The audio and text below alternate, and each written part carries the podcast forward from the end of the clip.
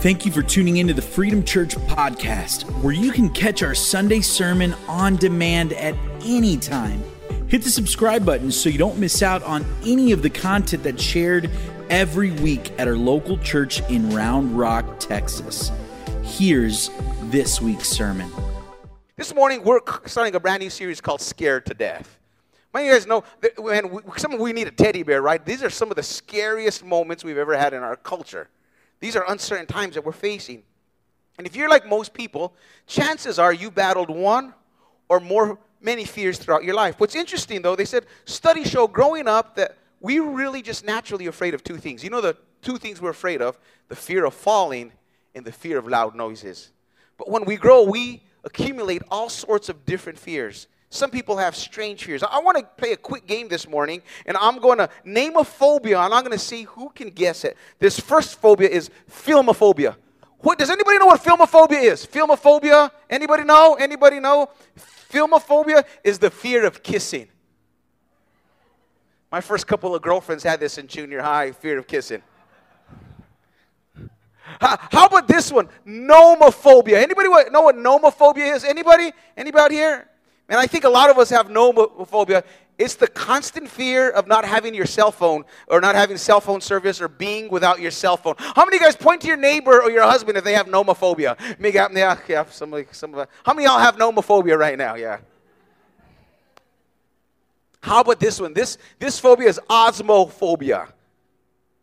Is any, if you're sitting close to somebody with osmophobia, you got to get away from them. This is, is osmophobia is the fear of body odor. Man, I've struggled with this one over the years. It's penthrophobia. Anybody know what penthrophobia is? Penthrophobia. It's the fear of your mother-in-law. How many guys have penthrophobia? Raise your hand. She's not in here. You can't. Yeah. Just, hey, you raise your hand and say, just kidding afterwards. That's what I would say.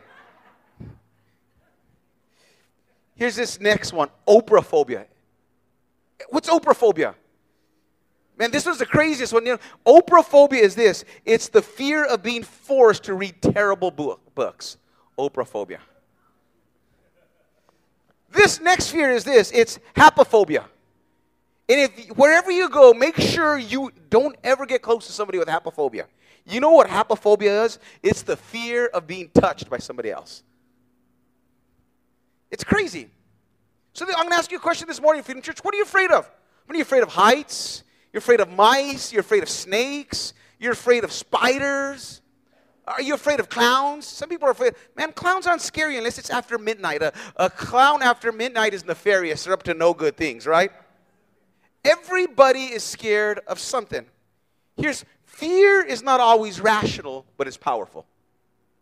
We know that when we look at someone else's fear and we say, that's crazy. Why could they be afraid of that? But we all have our irrational fears.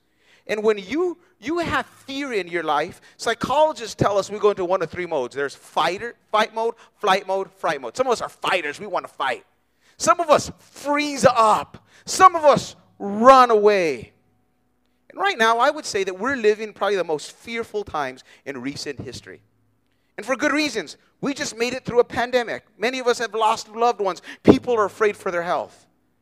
We're experiencing right now, you talk about talking, man, record inflation. Have you tried the price of milk lately, the price of gas? People are afraid for their finances. And we've just seen the first war break out in Europe since World War II. People are afraid of the future. Everything seems uncertain. It seems like every year, every month, everything's changing. And when things are uncertain, fear wants to ride shotgun in our lives. And let me tell you something about fear fear comes from unbelief. Think about this practically for just a second. Why are most people afraid of snakes? Because they think a snake will bite them. They don't believe snakes are nice animals. But let me here to tell you, snakes are nice animals. Check this out. You can pet a snake. You can hang out with a snake. Snakes are, how many of you guys say snakes are nice animals? How many guys don't believe snakes are nice animals? You would never hold one. See, man, they are nice animals. I've had boa constrictors. The only ones that are nice are cobras and rattlesnakes. Everything else, it's not going to hurt you. It has little, little small teeth, man. Just punch it in the face, right? But one of my biggest fears is water. I know, I know some of you guys don't know this if you have been coming, but I can't swim. I'm good as long as my feet touch the bottom, but the moment that my feet can't touch the bottom, I panic. And the reason I'm afraid of water is this I don't believe I can float. I know people have said, Benito, relax, breathe, hang out, and they do all these exercises. Man, we all know, I man, my body must be made of vibranium because I always hit the bottom. I don't float. No matter what happens, how many guys can't swim either? You're like, man, like everybody tells you you can't swim.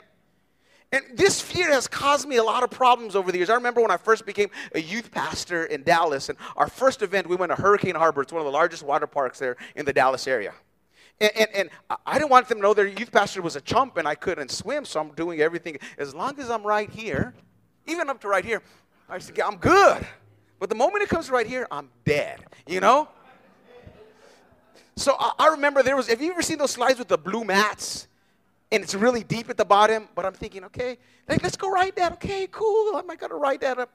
But I said, man, I'm, I'm, pretty chubby. I think I can get some velocity and get down there, and my momentum will take me to the end. I can just grab a hold of the. About cool. I don't care how deep it is. As long as I hold on to the mat, I'm good. So I remember going up to the mat, and I'm getting down there, and it looks higher and higher, and I'm thinking, okay, I'm good. Just hold on to the mat, Benito. Just hold on to the mat. I'm up there, I'm white knuckling it, I'm getting ready. They let us go.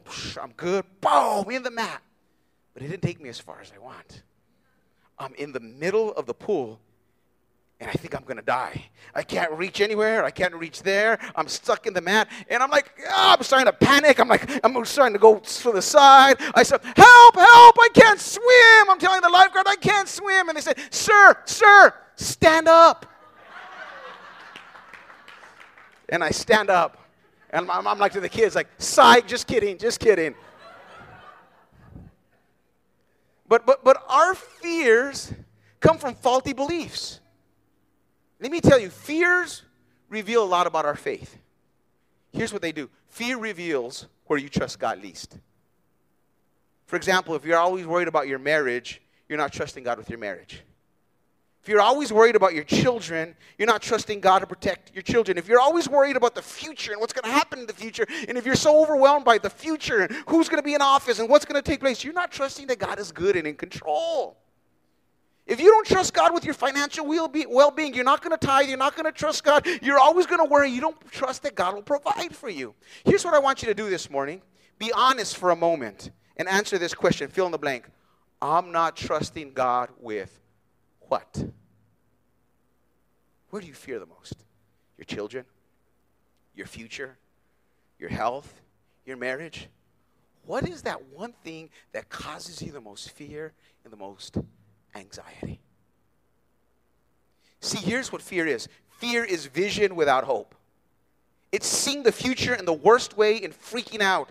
This is the future and it's going to be painful. It's going to be dreadful. I'm terrified about it. I'm stressed out about it and I don't want it. Here's the big idea for my message this morning fear isn't always a sin, but it's an opportunity to sin or trust God. So, what are you going to do in the midst of your fear?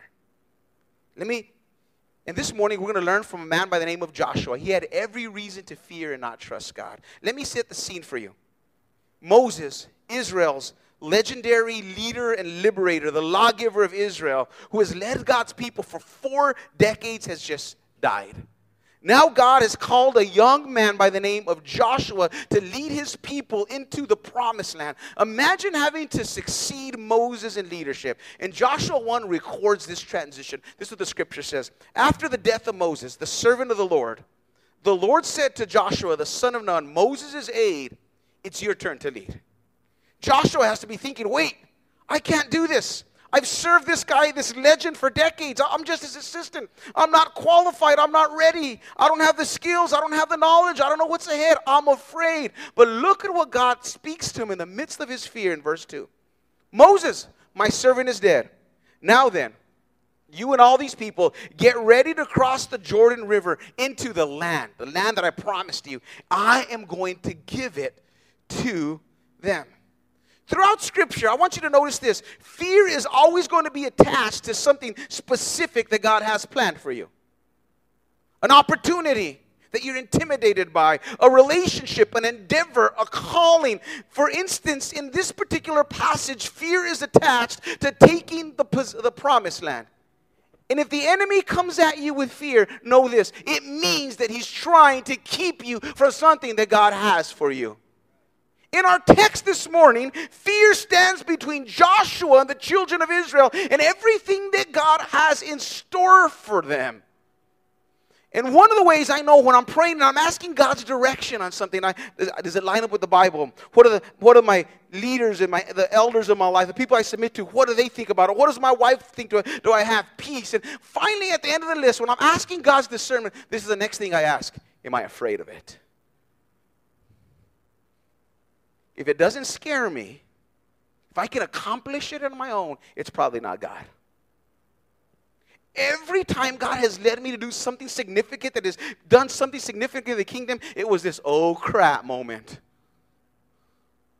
How am I going to do this? I, I, remember the first time I left uh, New Mexico where my family had grown up, and I've grown up there in Frescas Lane. My grandpa lived, my great grandpa, and everybody lived there. And God called me to be a pastor. I'd never been a pastor. I went to this place called Southwestern Assemblies of God University in Waxahachie, Texas. Never been to Texas before. fearful to leave. What was I going to do? Every opportunity, every when I came to Round Rock, there was fear attached to it. Every expansion, every building, every major step, fear has been our constant companion. See, fear is not a sin, but it's an opportunity to sin or trust God. And sometimes fear is going to be the thing that's going to try to stop you from accomplishing everything that God has for your life. And there, in the story, we're going to see there's a fine line between faith and fear here for Joshua. And through Joshua's example, we'll learn to follow God's lead in our life with faith and not fear. And the first thing we need to do is this we need to follow God's direction in spite of the fear. Turn to your neighbor and say, Sometimes you got to do it afraid. Man, you, you know, you might, here's the thing courage is a cause that's greater than your fear. Doesn't mean that fear is going to be gone, but you have a cause that's greater than your fear. Joshua says, Move forward in faith, don't stay frozen in fear. I'll never forget my first varsity wrestling match. It was my sophomore year. My school had a really good wrestling team. We were the five time district champions.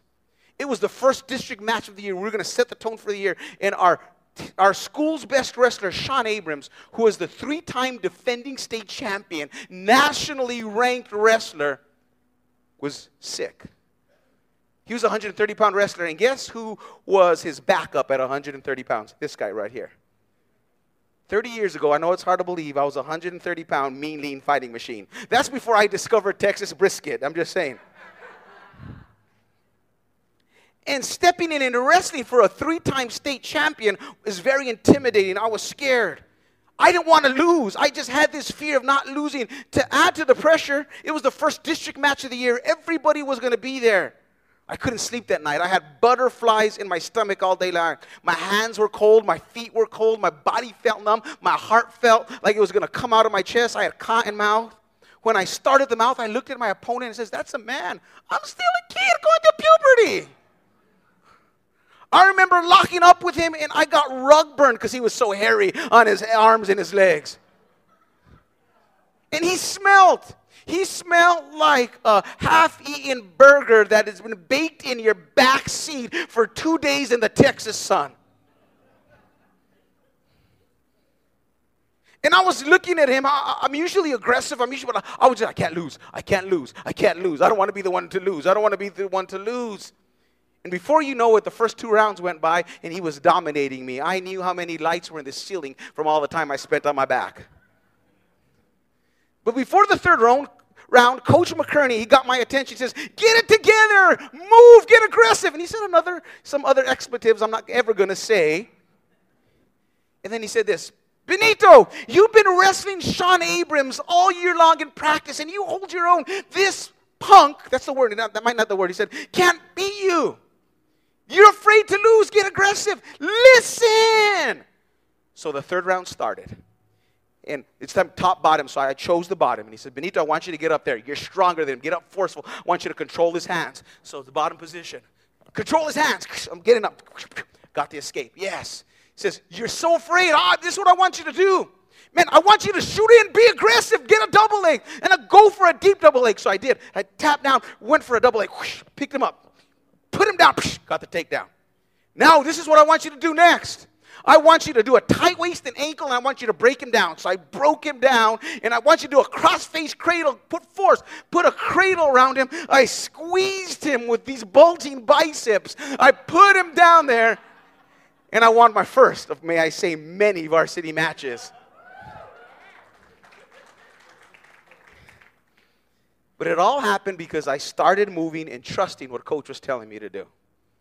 I was so focused by fear, I was trapped. And many of you are like I was that first two rounds. We focus so much on who and what and the circumstance we're facing. I can't lose. I can't lose. I'm afraid. I'm afraid. I'm afraid. But when God has instructions and He has promises, and if we wouldn't just focus on the opponent that's in front of us, and we would focus on the promises of God and the instructions of God's Word, God could do in our lives what we could never do. Because when we follow God's instructions in faith instead of standing still in fear, God moves.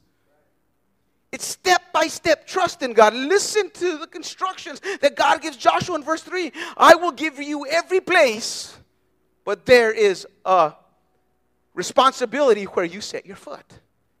You got to put your foot there. I'm not just going to give it to you. What are you willing to trust God with this morning, Freedom Church? Are you willing to trust, say yes to God? Will you obey Him in your family, your finances, your career? Here's the thing we all want to experience miracle moments. We all want to experience these great things with God, but we never want to put ourselves in a place where we need a miracle. And this morning, I want to introduce you to a lady in our church. She's a hero. She stepped out into God's plan in spite of her fears. Her name is Melanie, and I want you to hear her story. Y'all give it up for Melanie. So this is Melanie. She's uh, been at Freedom Church for a while, just over 10 years now. Yeah. So she's got an interesting story. So I have a few questions for you. Um, and we're going to let the people know, like, while you're up here. So, foster care. What led you into fostering? Um, so I got into foster care about 2014. Um, it was something that God had placed in my heart for a while. Um, but like Pastor Bino was saying, there was fear there, and I wasn't ready internally to answer that call. But um, in 2014, I really listened to what God was saying and asking me to do, and took that step in faith and decided to open my home to um, kids who needed a home. And so some of us know Jake, some don't, and after today, if you don't, you will know who Jake is. Uh, but what age was Jake whenever you fostered him? So I met Jake when he was six months old. Um, interesting story. I had a foster daughter that had been with me who had left about two and a half months before. And I had told myself that I needed minimum three months to be ready to, to do this again. And um, I was at work. And, you know, when you don't have kids, you can leave your phone anywhere. But when you have kids, you have to have it with you. So with no kids, I left my phone in the office and gone to lunch. Um, when I came back, because um, they had placed my, my home on hold. When I came back, there was a message from my foster agency, and I was so surprised. So I picked it up, and they said, Hey, Melanie, like, I know you're on hold right now, but we got a six month old boy, and it was three days before Christmas. And they said, You have 10 minutes to call us back if you're interested, or we're gonna move on to another family. It was, it had been seven minutes since she left that message. So I immediately called my best friend, Sunny. Some of you know Sunny. Um, Sunny had walked through this whole journey with me and knew what this process looked like and knew where I was at. And um, her and some amazing friends had just been so supportive. So I called her and she's like, Yes, it's three days before Christmas. Yes, of course, you're ready. And so I called back and I, Jake was at my door two and a half, two and a half hours later. And we got to celebrate his first Christmas together three days later. So, I mean, that's beautiful. Yeah. And obviously, you've been open about your, your journey with um, fostering. And, but can we just ask, how difficult was this process? It's hard. It's a, it's a hard process.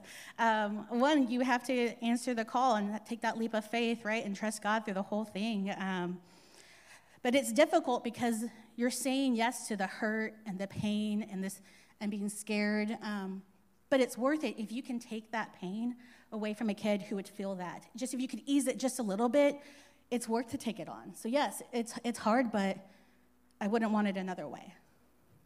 And so you went from fostering to adoption. Can you tell us, like, it's kind of a two question, but what led to the adoption and what was going through your mind? How did it be scary? Like, because of that decision, you're automatically becoming a single mother.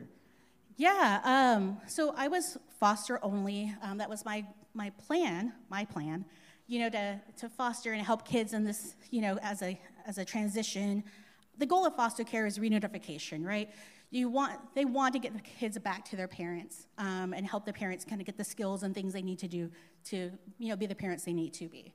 Um, so that was the goal. But about a year and a half in, um, about a year in, my foster agency asked, you know, reunification may not be happening. Would you adopt? And immediately I said, yes, of course. You know, he's Jake, he's, he's our family. Um, so, yes, I, I said yes, but, um, you know, I just had to, but I had to believe that if I was supposed to be his family, that God would make that happen. Yes, I wanted to be his forever family, but I had I would pray that if that wasn't me, that God would find the family that he's supposed to be, right? And had to trust God to to do that and not hold it in my own well. Um, and you know, being a single parent, yeah, it's hard, but I'm not alone. I have the best support system ever. You know, I would call when I'm like, why won't he stop crying? Or, you know, you know, I can't get him to eat. Or um, the first time we had to do a visit with his bio mom, and I was so nervous. Um, I would call them, and they would pray for me and support me and love me, and um, like I was just so so blessed to have them. I love that, and I love that the church. There's a picture of the church there at the. That's adoption day. The adoption awesome. day, and then he was actually. Uh, dedicated at Freedom Church as well. Can you tell us how much did you have to rely on God through this process and what gave you that confidence moving into the adoption process? I mean, the whole time, right? From the answering the call to, you know, just having faith that was going to work out the way. And I think the confidence is God gave me the people, the community, the church, you know, um, the resources to do this. I could not have done this in my own well. Like, the fact that we're a forever family is because of God. God did that. Last question. Where are you at now in your journey? Oh, my journey. Um, so, right now, I have the opportunity. Um, I've been able to open my home to three of my amazing nephews, and they're in their transitions of their lives. So, you know, they're with me right now. Um, and one of them, my oldest nephew, um, I get to walk in his journey as a parent to his two and a half year old.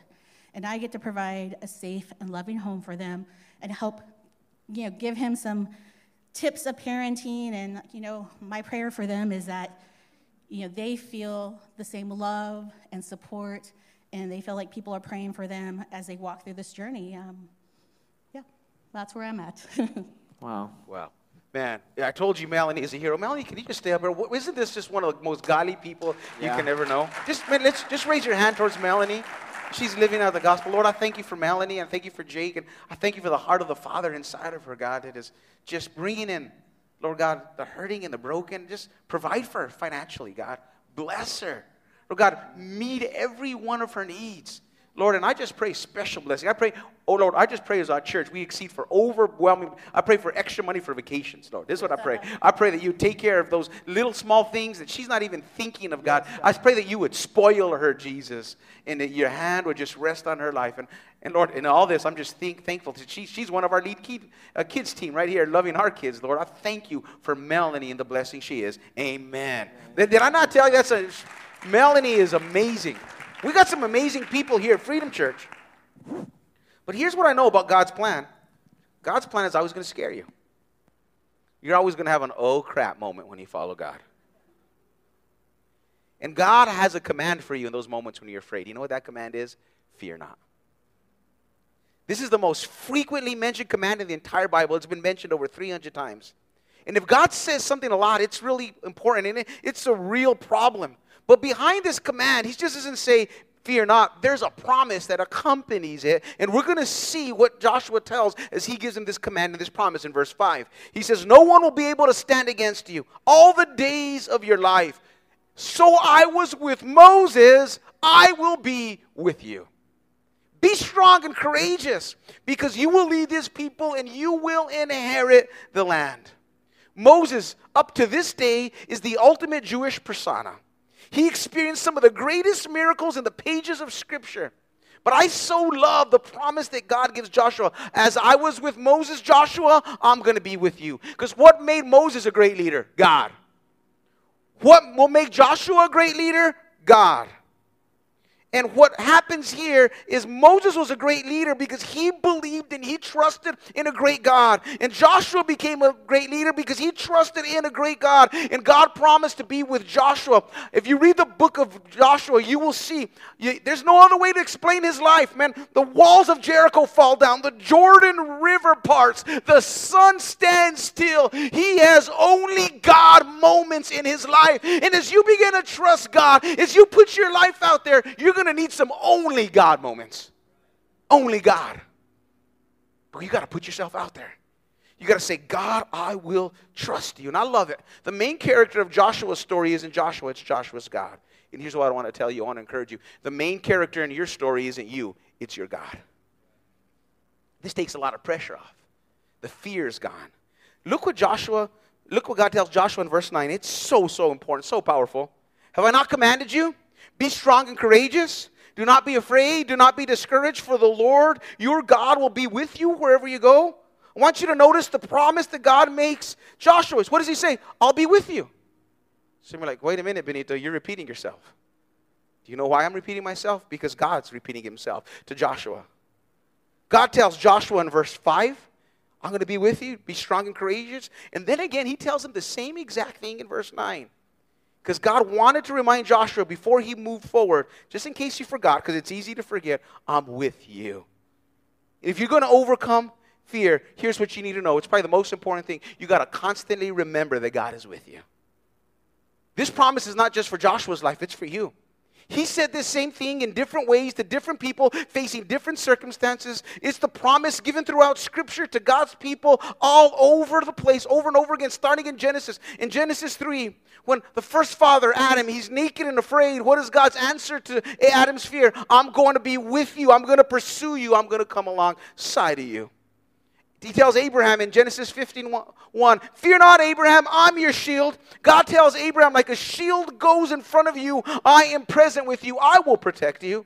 He tells Moses in Exodus 33 14, My presence will go with you. Moses is asking, How can I lead a whole bunch of knuckle-headed people through, it, through the wilderness? Lord God, where's the promised land? And God says, He doesn't say, Here's a map. He says, I am. I'm with you. He tells Joshua, I'm with you. He tells Elijah on the battlefield, in the brink of war, in 2 Kings 1.15, fear not. Talk about fear. Battles imminent. Am I going to get hurt? Am I going to get killed? Am I going to live? Am I going to be forever wounded? Will we win? Will we lose? God doesn't give us any of that. But here's the promise Fear not, I'm with you. He tells King David in Psalms 23 Even though I walk through the valley of the shadow of death, I shall have no fear, for you are with me. In Daniel 10 12, he says, Fear not, Daniel, I have come. In Haggai 2 4 and 5, he says it three times Be strong, be strong, be strong. Why? Because you've taken martial arts, because you know wrestling, because you've been lifting weights, because you're a UFC fighter. No, because I'm with you and I'm the Lord God Almighty. And this is not just for men, it's also for women. Jesus' own mother in Luke 130, he tells Mary, Fear not. She's a teenage girl. She's pregnant. What are people going to think? She has no husband. She could be put to death. And the angel says in verse 35, The Holy Spirit will come. Do not be afraid, teenage girl, because I will be with you. We're all going to have fear. We're going to have moments where we are going to be overwhelmed with our families, with circumstances. But God has a command for you Fear not. I'm with you. Fear not. I'm with you. Fear not. I'm with you you. Freedom Church, I really want you to believe that this morning. Your God is with you.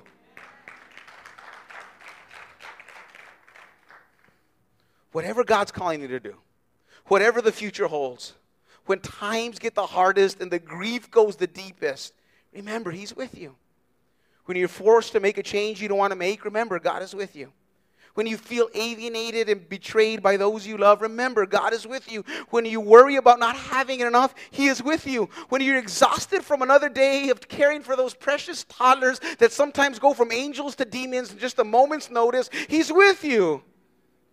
When you need to have a, difficult conversation in work or in family, He's with you. When you don't feel like you're strong enough or you aren't enough or the challenge you're facing is bigger than you thought, He's with you. When you're weighed down by anxiety and stress, He's with you. In the midst of that family trouble, He's with you. When you're scared of what's ahead, He's with you. When yourself, when you find yourself at a breaking point, like you can't make it, He's with you. He's for you. He's in you. He won't forsake you and He won't leave you. He is your God.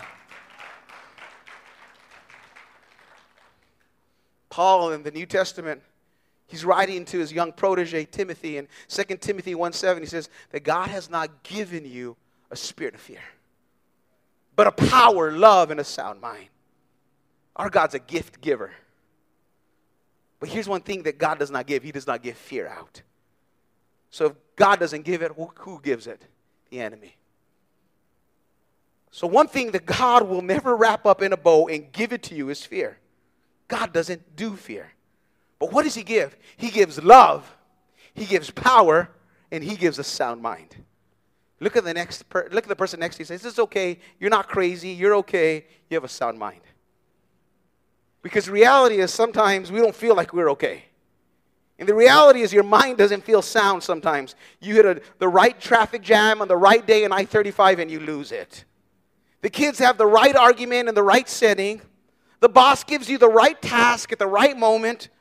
But remember, in those moments, God doesn't give you fear, but a sound mind. I, I know it doesn't feel sound sometimes. If you're like me, sometimes you have six different voices that come at you at any moment, right? You're like, Lord, which is you, which is not? I'm going crazy here. But Paul tells us that the battle of fear is one in the mind. Those are the same exact instructions that God gives Joshua in verse 8. Look what he says in verse 8. Keep this book of law on your lips, meditate on it, think about it day and night so that you may be careful to do everything written in it. Then you will be prosperous and successful. So if you're going to overcome fear, you need to follow God's direction in spite of your fear. You need to remember that God is with you always. And the final instruction on overcoming fear, according to this text, is you must renew your mind with God's word regularly. The word Hebrew meditate is the Hebrew word yagay. It means to moan, to mumble to yourself. The root word of this meaning is an animal, a cow that chews up the cud. It, so write this down if you're taking notes. You need to learn to be like a cow. Jennifer gets mad at me because when the food is really good, I make these moaning sounds. Mmm, this is good. Oh, how many of you guys are like that? You like to talk to your food if it's really good. I'm one of those guys. I love to talk. Oh, his brisket. Oh, oh, this salsa, that's ketchup. It's not salsa. But anyway. That's how we need to be towards God's word in our lives. We need to talk about, oh, this is good. This is awesome. This is life. This gives me strength. See, to win the battle of fear out there, it's got to be won in here. That, that's, that's what Joshua, God's telling Joshua. The reason many of us get so fearful is we get lost in our own negative thoughts. We get consumed, we get a sickness. We get a little pain. We get on WebMD. We do a bunch of research, and we I got terminal cancer. I'm gonna die, and your mind goes crazy. And you, how many are like that? Yeah. We spend so much time meditating on negative news and social media. That's what's happened to our culture the last year. We've been on CNN and Fox or whatever news thing, and we've just got so, oh, we're going to die. And they tell you all the ways that you're going to die. You're to oh, we're to die by war. No, we're going to die by a pandemic. No, you're going to die by inflation. And they're just telling you all the ways that you're going to die. But God is telling Joshua in this instant, it's time to get your face out of Facebook, and it's time to put it in my book and realize that going to take away the fear, and it's to elevate you to a whole different type of faith. See, here's what you need to learn, Freedom Church. You need to learn to speak God's word over your life, to preach to yourself. Mmm, this is good. If you're going to make it past fear, you got to learn to be the best preacher you know. You got to learn to preach to yourself. Dr. James Gills is a world renowned ocular surgeon. He's the only human on earth to have competed, completed a record setting six double iron triathlons. He completed the last one in his mid 50s. And they asked him, How were you able to finish all those triathlons? This is what he was quoted to saying I have learned to talk to myself instead of listening to myself. How do you talk to yourself? How do you mumble? How do you moan? You got to learn to talk God's word in your life. This is how I preach to myself because let me tell you, fear is my constant companion, just like yours. But I got to remind myself all the time you know what? God doesn't do fear. He doesn't give fear. That God has not given me a spirit of fear, but I got a spirit of power, of sound mind, and love. I got to say that. When I face opposition, I got to learn to preach Psalms 22 7. Some trust in chariots, some trust in horses, but I will trust in the name of the Lord our God, who is greater than any other name, who is higher than any other name, who is more powerful than any other name. When I face attacks and I know it's from the enemy, I says, "No weapon formed against me shall prosper." And when I'm confused and I don't know what to do, and the future seems uncertain, I just got to quote the Proverbs Lord, if I acknowledge you in all my ways, mighty one of Israel, you will direct my path. You are my shepherd. You are my shelter. You are my shield. And when you learn to mumble to yourself, God's word, mm, this is good. Mm, this is going to direct me. Mm, this is going to lead me. Guess what happens? Faith will rise in your life. See, you defeat fear by meditating on God's word. God's word magnifies God, and guess what happens? Your fears get minimized all at the same time. That's the key to overcoming.